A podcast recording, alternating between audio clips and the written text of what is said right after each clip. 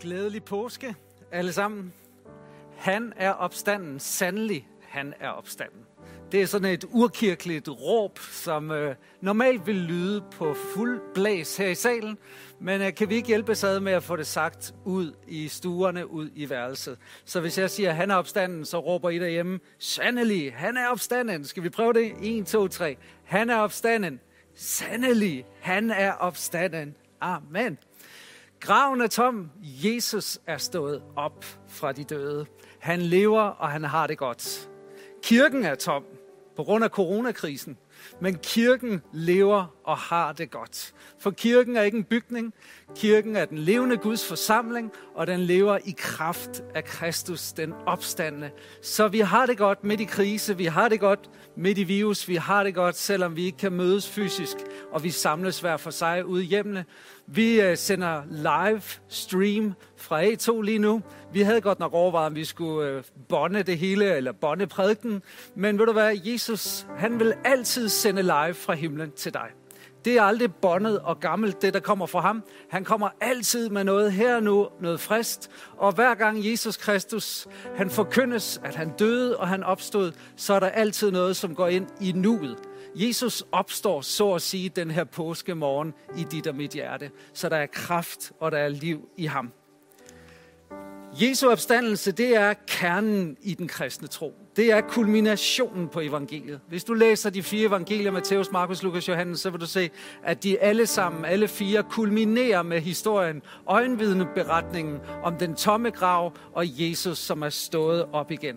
Og når Paulus siger til menigheden i Korinth, at det evangelium, jeg har forkyndt jer, som jeg har taget imod, som jeg står i, og som vi frelses ved, så opsummerer han det med at sige, jeg overleverede jer nemlig først og fremmest, at Kristus døde for vores synder efter skrifterne, og at han blev begravet, og han stod op på den tredje dag efter skrifterne.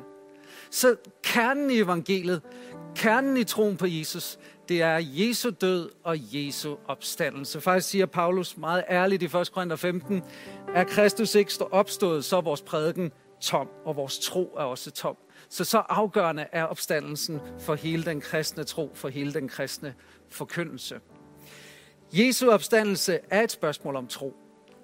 Bibelen forsøger ikke at forklare sådan biologisk, rationelt, hvad det var, der skete, da Jesu lame blev vagt til live. Der er ikke sådan nogle biologiske forklaringer, at så først startede det i hjernen, og så kom det ned i hjertet, og så startede der en puls.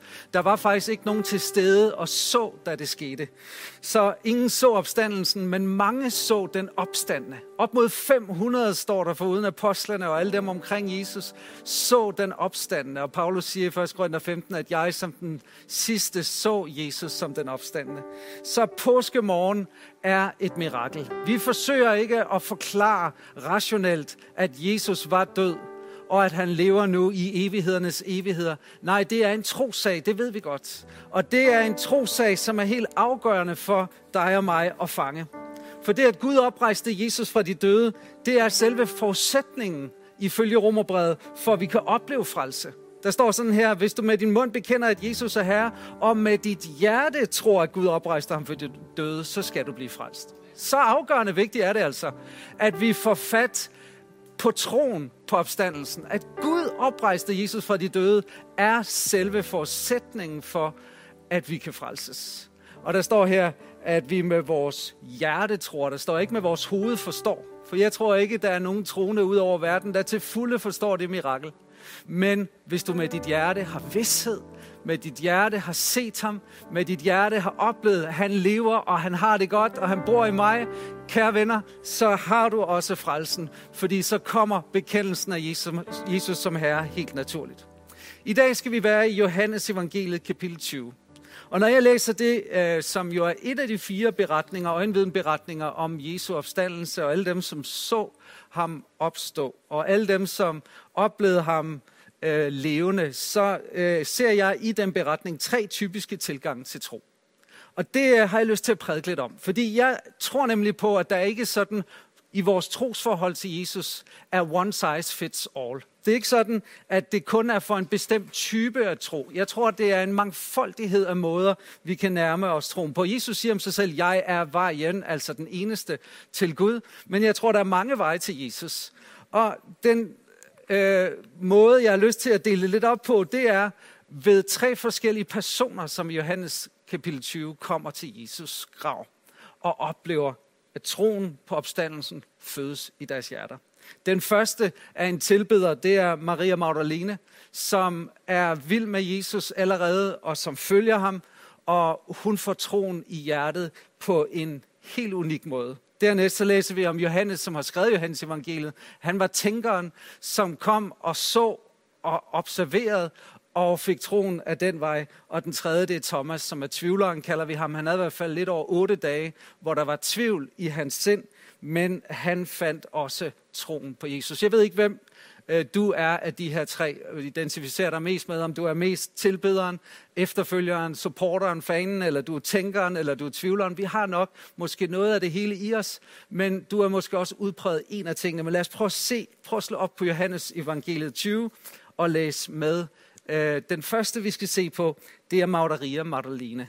Maria Magdalene var i Jesu følge. Der står i Lukas 8, at hun var sammen med Jesus, øh, og var en af de kvinder, som gik ham til hånde og sørgede for dem ud af egen lomme. Maria Magdalene, står der, var blevet udfriet, sat fri fra otte dæmoner. Vi ved ikke helt, hvad de gjorde ved hende. Det kan være, hun har selvskadet sig selv. Det kan være, hun har lidt af psykisk angst. Det kan være andre ting. Men hun var i hvert fald så lykkelig for det, Jesus havde gjort, som ingen andre kunne gøre, at hun bare var totalt vild med Jesus. Det vilde med Maria, det var, at hun var den første ved graven. Der står sådan her, den første dag i ugen, tidligt om morgenen, mens det endnu var mørkt, så kom Maria Magdalene ud til graven, og hun så, at stenen var flyttet fra graven. Det her udtryk tidligt om morgenen, det er et teknisk udtryk, som betyder den fjerde nattevagt. Og det er mellem klokken 3 og 6 om morgenen, så Maria hun var rigtig tidlig på den. Vi ved ikke, hvorfor hun var så tidlig på den, men givetvis var det, fordi hun var fuld af sorg. Hun var fuld af, af Øh, ærgelse over, at hun havde mistet Jesus, og hun kunne ikke sove, og hun havde tænkt, jeg må bare ud til graven, jeg må bare være der i nærheden af ham. Uh, hun havde til sydladende ikke gennemtænkt noget, fordi det var først, da hun kom derud, at hun kom i tanke om det der med den store sten, og hendes chok, det var jo, at den var flyttet fra graven. Sådan en sten der, den kunne veje 2-3 tons. Den blev ligesom kørt ned ad en bakke og sat foran graven, og hun var rystet over, at den var væk.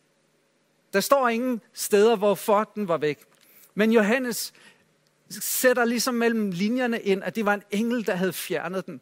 Ikke for, at Jesus skulle komme ud, men for, at dem, som havde brug for at tro, kunne komme ind og se graven af tom, og Jesus er der ikke længere. Vi læser videre, at hun i hendes desperation kommer til to af de disciple, som vi læser meget om i evangelierne, nemlig Peter og Johannes, og siger, at de har flyttet Herren fra graven, og vi ved ikke, hvor de har lagt ham. Tydeligt, at Maria tænkte overhovedet ikke i opstandelse. Hun havde ikke troen på opstandelsen på det her tidspunkt. Hun tænkte, det er gravrøde ord. Det er nogen, der har stjålet øh, ham fra mig. Og hun var ramt af sorg. Der står, at Maria stod udenfor ved graven, og hun græd. Og det her ord for at græde, det er hulke højlydt. Så ser hun ind bøjer sig ind og kigger ind i graven og ser to engle i hvide klæder sidde der, hvor Jesu læme havde været. En ved hovedet og en ved fødderne. Hvor en vild oplevelse.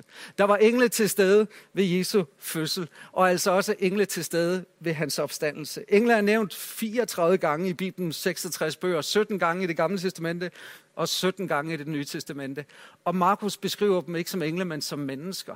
Så de har altså lignet mennesker. Det var ikke sådan nogen med vinger, men de har siddet inde i graven. Jeg ved, det lyder lidt specielt for mig, at de sad der. Måske de sad bare og ventede på, at nogen skulle komme, og de kunne aflevere budskabet måden, de sad på, får mig til at tænke på det gamle testamente, for der står, de sad i hver sin ende, og inden øh, i det allerhelligste, hvor pagtens ark var, hvor Guds nærhed var, så var der noget, der hed nådestolen, hvor der var to engle keruber, som ligesom dækkede det, og det var der, at Jesu blod symbolsk blev stænket ved, at noget blod kom ud der. Og jeg forestiller mig, at nådestolen, det var det Jesu læme, som nu var blevet vagt op, og med Jesus kommer al nærvær fra Gud til os også til Maria, for hun står i en situation af sorg.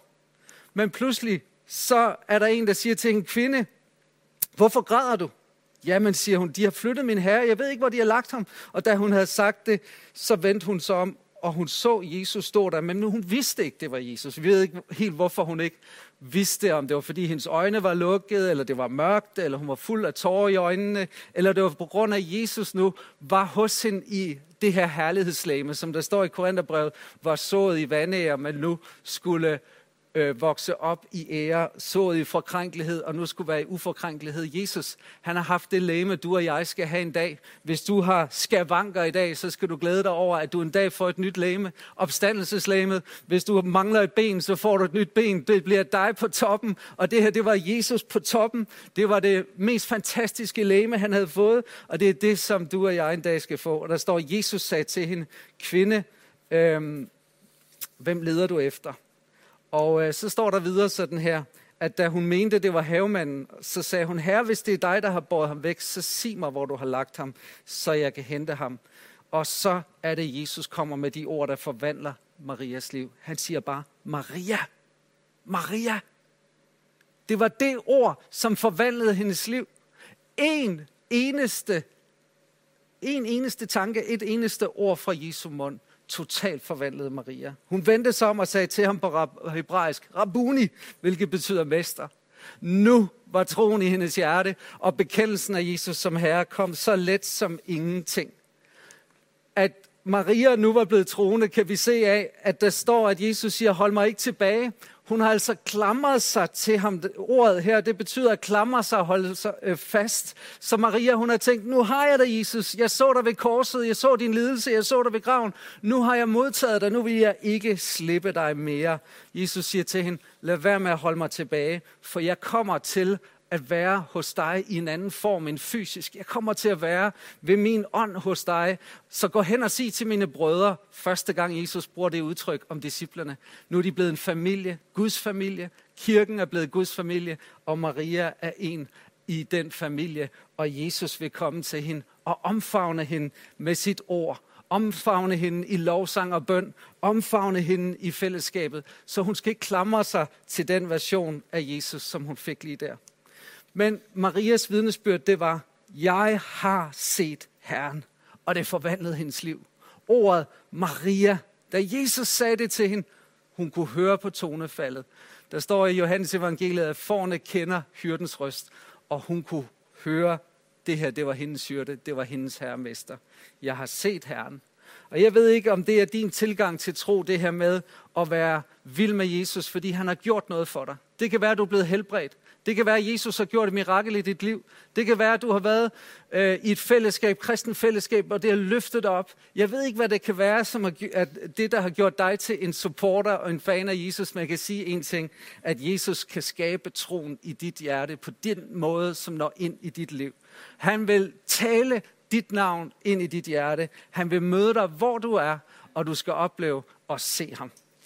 Så det var den første, det var tilbeder. Den næste, det er tænkeren det var Johannes. Han var sådan en tænkertype. Han var filosofisk. Når du læser hans evangelium, så har han den græske filosofi helt frisk i erindring. Han taler om logos og kosmos, og han har alle de her begreber. Han kalder sig selv den anden disciple. Og der står, at de løb, altså Peter og jo, den anden disciple Johannes, de løb ud til graven. Men den anden disciple foran hurtigere end Peter og nåede først ind til graven, og han bøjede sig ind og så lindedklæderne der, men han gik ikke ind, og så kom Simon så bagefter. Jeg kan godt lide det her afsnit i Johannes 20, fordi vi ved, at det her det er Guds inspirerede ord. Vi ved, at det her det er sandheden om, hvem Jesus er. Og vi er midt i en beretning om opstandelsen, og så har vi Johannes, som bare også har humor. Og det her, det fortæller egentlig bare, at Peter, han ville gerne først, men Johannes var yngre givetvis, og han løb altså foran. Så på den her opstandelsesmarathon påske morgen, så var apostlen Johannes hurtigere end apostlen Peter, og det skulle altså med i de hellige skrifter. Og det har Johannes siddet og hygget sig over og godtet sig over. Så har du hans personlighed frisk i erindring. Men så står der her videre, at når de kommer ind i graven og ser, hvad der er derinde, så ser de på to forskellige måder. Faktisk bruges der her tre forskellige ord for at se. Først så står der, at Johannes går ind og ser på det, der var der lindeklæderne ligger, som Jesus har haft over hovedet. De lå øh, ikke hulter til bulter, men rullet sammen. Og de gik, øh, så gik den anden disciple ind, og han så og troede, og indtil da står der, så havde de ikke forstået skriftens ord. Hvad er det her for noget? Jo, det er tre forskellige måder at se på. Og det interessante i det her, det er, at den første, det er, at man bare noterer.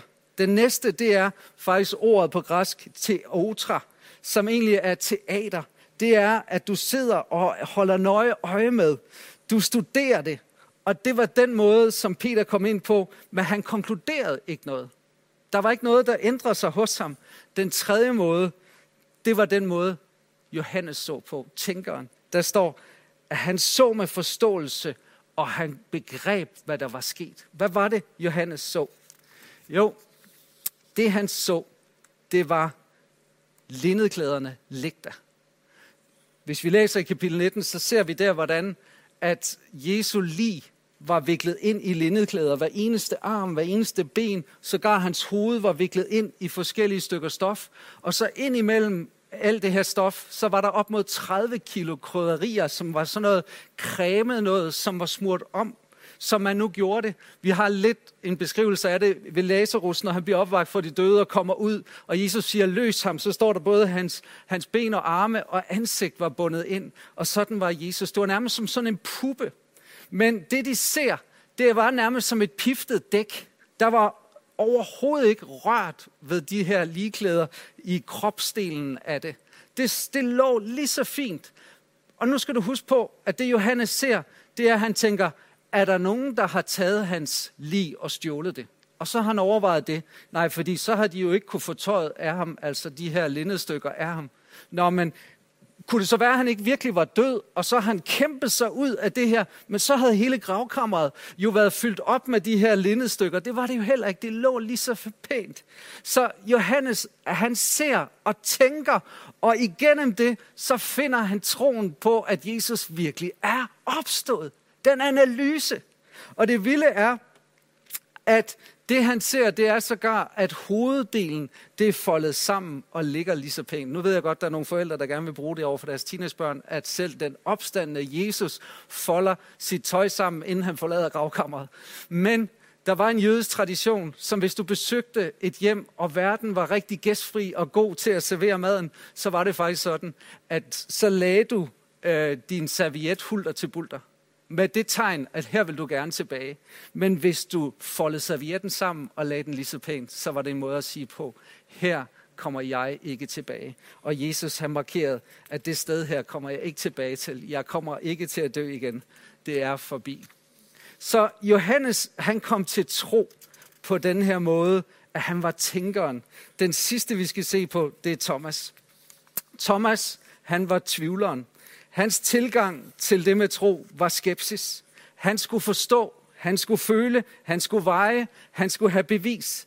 Øh, der står sådan her øh, om ham, Thomas, også kaldet Didymus, og det betyder tvilling. Og så tænker du, hvem var hans tvilling? Ja, måske det er dig, måske det er mig. Han var en af de tolv, men han havde ikke været sammen med dem den dag, Jesus viste sig for hele flokken på én gang. Så i otte dage, så havde han gået og hørt på de andre apostles oplevelse af Jesus. De havde set hans navlemærker. De havde oplevet ham, og de var kommet til tro på opstandelsen. Men Thomas sagde til dem, hvis jeg ikke ser navlemærkerne i hans hænder, hvis jeg ikke mærker med min finger i hans navlemærker og stikker hånden i hans side, så tror jeg det ikke. Så Thomas var virkelig den her uh, no bullshit type. Han ville have, føle, mærke, alt, hvad der kunne vejes, det var han med på. Men så sker det så otte dage efter, at disciplerne er sammen, og Thomas også var der. Og der kommer ind bag de lukkede døre, så kommer Jesus og står midt i blandt dem og siger fred med jer. Og han fortsætter ikke, men ikke dig, Thomas. Han fordømmer ikke Thomas, selvom Thomas tvivlede, og selvom Thomas ikke vil tro på, at Jesus var stået op. Nej, der står, han sagde til Thomas, ræk din finger frem, her er mine hænder, stik din hånd ind i min side, og vær ikke vantro, men troende. Jesus møder Thomas i hans tvivl. Og du skal bare vide, at, at tvivl din udfordring, er det tvivl, du sidder fast i, så skal du vide, at Jesus kommer til dig, og han skaber vidsthed i dit hjerte. Han vil møde dig, som du er, hvor du er, med dine tanker af tvivl, og du skal vide, at det er okay at sige, Herre, jeg tror, hjælp min vantro, som der er en, der siger i evangelierne. Thomas ender op med at sige, min Herre og min Gud. Det er faktisk kulminationen på Johannes evangelies Kristus åbenbaring. Når Thomas siger de her ord, så er det første gang, at det så tydeligt præsenteres, hvem Jesus virkelig er. At han er Jave, han er den almægtige Gud, han er himmels og jordens skaber. Thomas, tvivleren, har den høje bekendelse, men igen, fordi hjertet havde en autentisk tro på, at Gud havde oprejst Jesus fra de døde, så kom det naturligt for ham at sige, Jesus er Herre. Jesus siger så til ham, Jesus øh, siger, du tror, fordi du har set mig, særlig de, som ikke har set og dog tror. Og her udpeger Jesus, at for tvivlertyperne, så er det ikke afgørende for din glæde i Kristus, at du får bevis. Men der er en dybere glæde i den tro, som ikke er en vandring i skuen, men en vandring i tro. Hvor du nogle gange må leve imod alle os, og imod alle omstændigheder, så må du tro på, at Jesus er den, han er, og han er den, han siger, han er. Jesus siger til ham, du tror, fordi du har set mig. Og øh, jeg vil bare sige til dig, Jesus viser sig stadigvæk for mennesker, og han kan vise sig for dig. Så er du tvivleren, så kan påskemorgen være denne dag, hvor du får troen ind i dit hjerte, troen på Jesus Kristus. Og nu ved jeg ikke, hvem af de her tre du er mest. Om du er mest som Maria Magdalene, eller du er mest som Johannes Tænkeren, eller du er mest som Thomas Tvivleren. Men jeg vil sige til dig på den her måde, at Gud oprejste Jesus fra de døde. Det kan blive din hjertetro og din hjerteoverbevisning. Kapitel 20 Johannes evangeliet slutter sådan her, at Johannes siger, Jesus gjorde også mange andre tegn, som hans disciple så. Dem er der ikke skrevet om i den her bog, men det der er skrevet, for at I skal tro, at Jesus er Kristus, Guds søn, og for at når I tror, skal have livet i hans navn. Så det er tydeligt, at Johannes' formål med hele sit evangelium, også med kapitel 20, opstandelsesberetningen, det var at pege på, at her var der sket et mirakel. Jesus gav sit eget liv. Der var ingen, der tog det fra ham. Jesus var herre over sin egen død. Han var også herre over sin egen opstandelse. Det var et mirakel ved Kristus. Gud oprejste ham for de døde ved Helligåndens kraft, men Jesus, han stod op igen. Døden kunne ikke holde ham. Så hvis du med din mund bekender, at Jesus virkelig er Herre, at han er Gud, og i dit hjerte tror, at Gud oprejste ham for de døde, så skal du frelses. Det her ord frelse, det betyder hel, det betyder helbredelse, det betyder forsonet med Gud, det betyder evigt liv, og det betyder, at du får livet i hans navn. Og har du aldrig truffet den beslutning selv, så har jeg en bøn med mig her, som jeg gerne vil lede dig i. Fordi der står her, at når du med din mund bekender, og dit hjerte tror, så sker der noget. Så kan vi ikke bede den her bøn sammen. Kære Jesus, Giv dig til kende for mig. Vis mig, at du er til. Jeg ønsker at tro på dig. Lad mig se med hjertet. Nu inviterer du Jesus til at komme og give dig troens gave. Jesus, jeg ønsker, at du skal være min Herre og min Gud. Jeg ønsker at opleve livet i dit navn, det evige liv. Så tilgiv min søn og frels mig. Jeg vender mig bort fra mig selv. Jeg ønsker at følge dig. Tak, at du har gjort mig til Guds barn. Har du bedt den bøn for første gang, så skal du vide, at der er kraft i den bøn. Og der sker noget i dit hjerte. Johannes han siger, at han skrev evangeliet for, at du skal komme til tro. Men der står også for, at dem, som tror, skal have livet i hans navn. Og derfor kan det godt være, at du har brug for at få genoplivet troen på ham. Og derfor har jeg lyst til at bede en bøn også for dig. Kære Jesus, jeg beder for dem, som har troen og har haft den i mange år. Men måske ligesom Thomas er kommet i tvivl.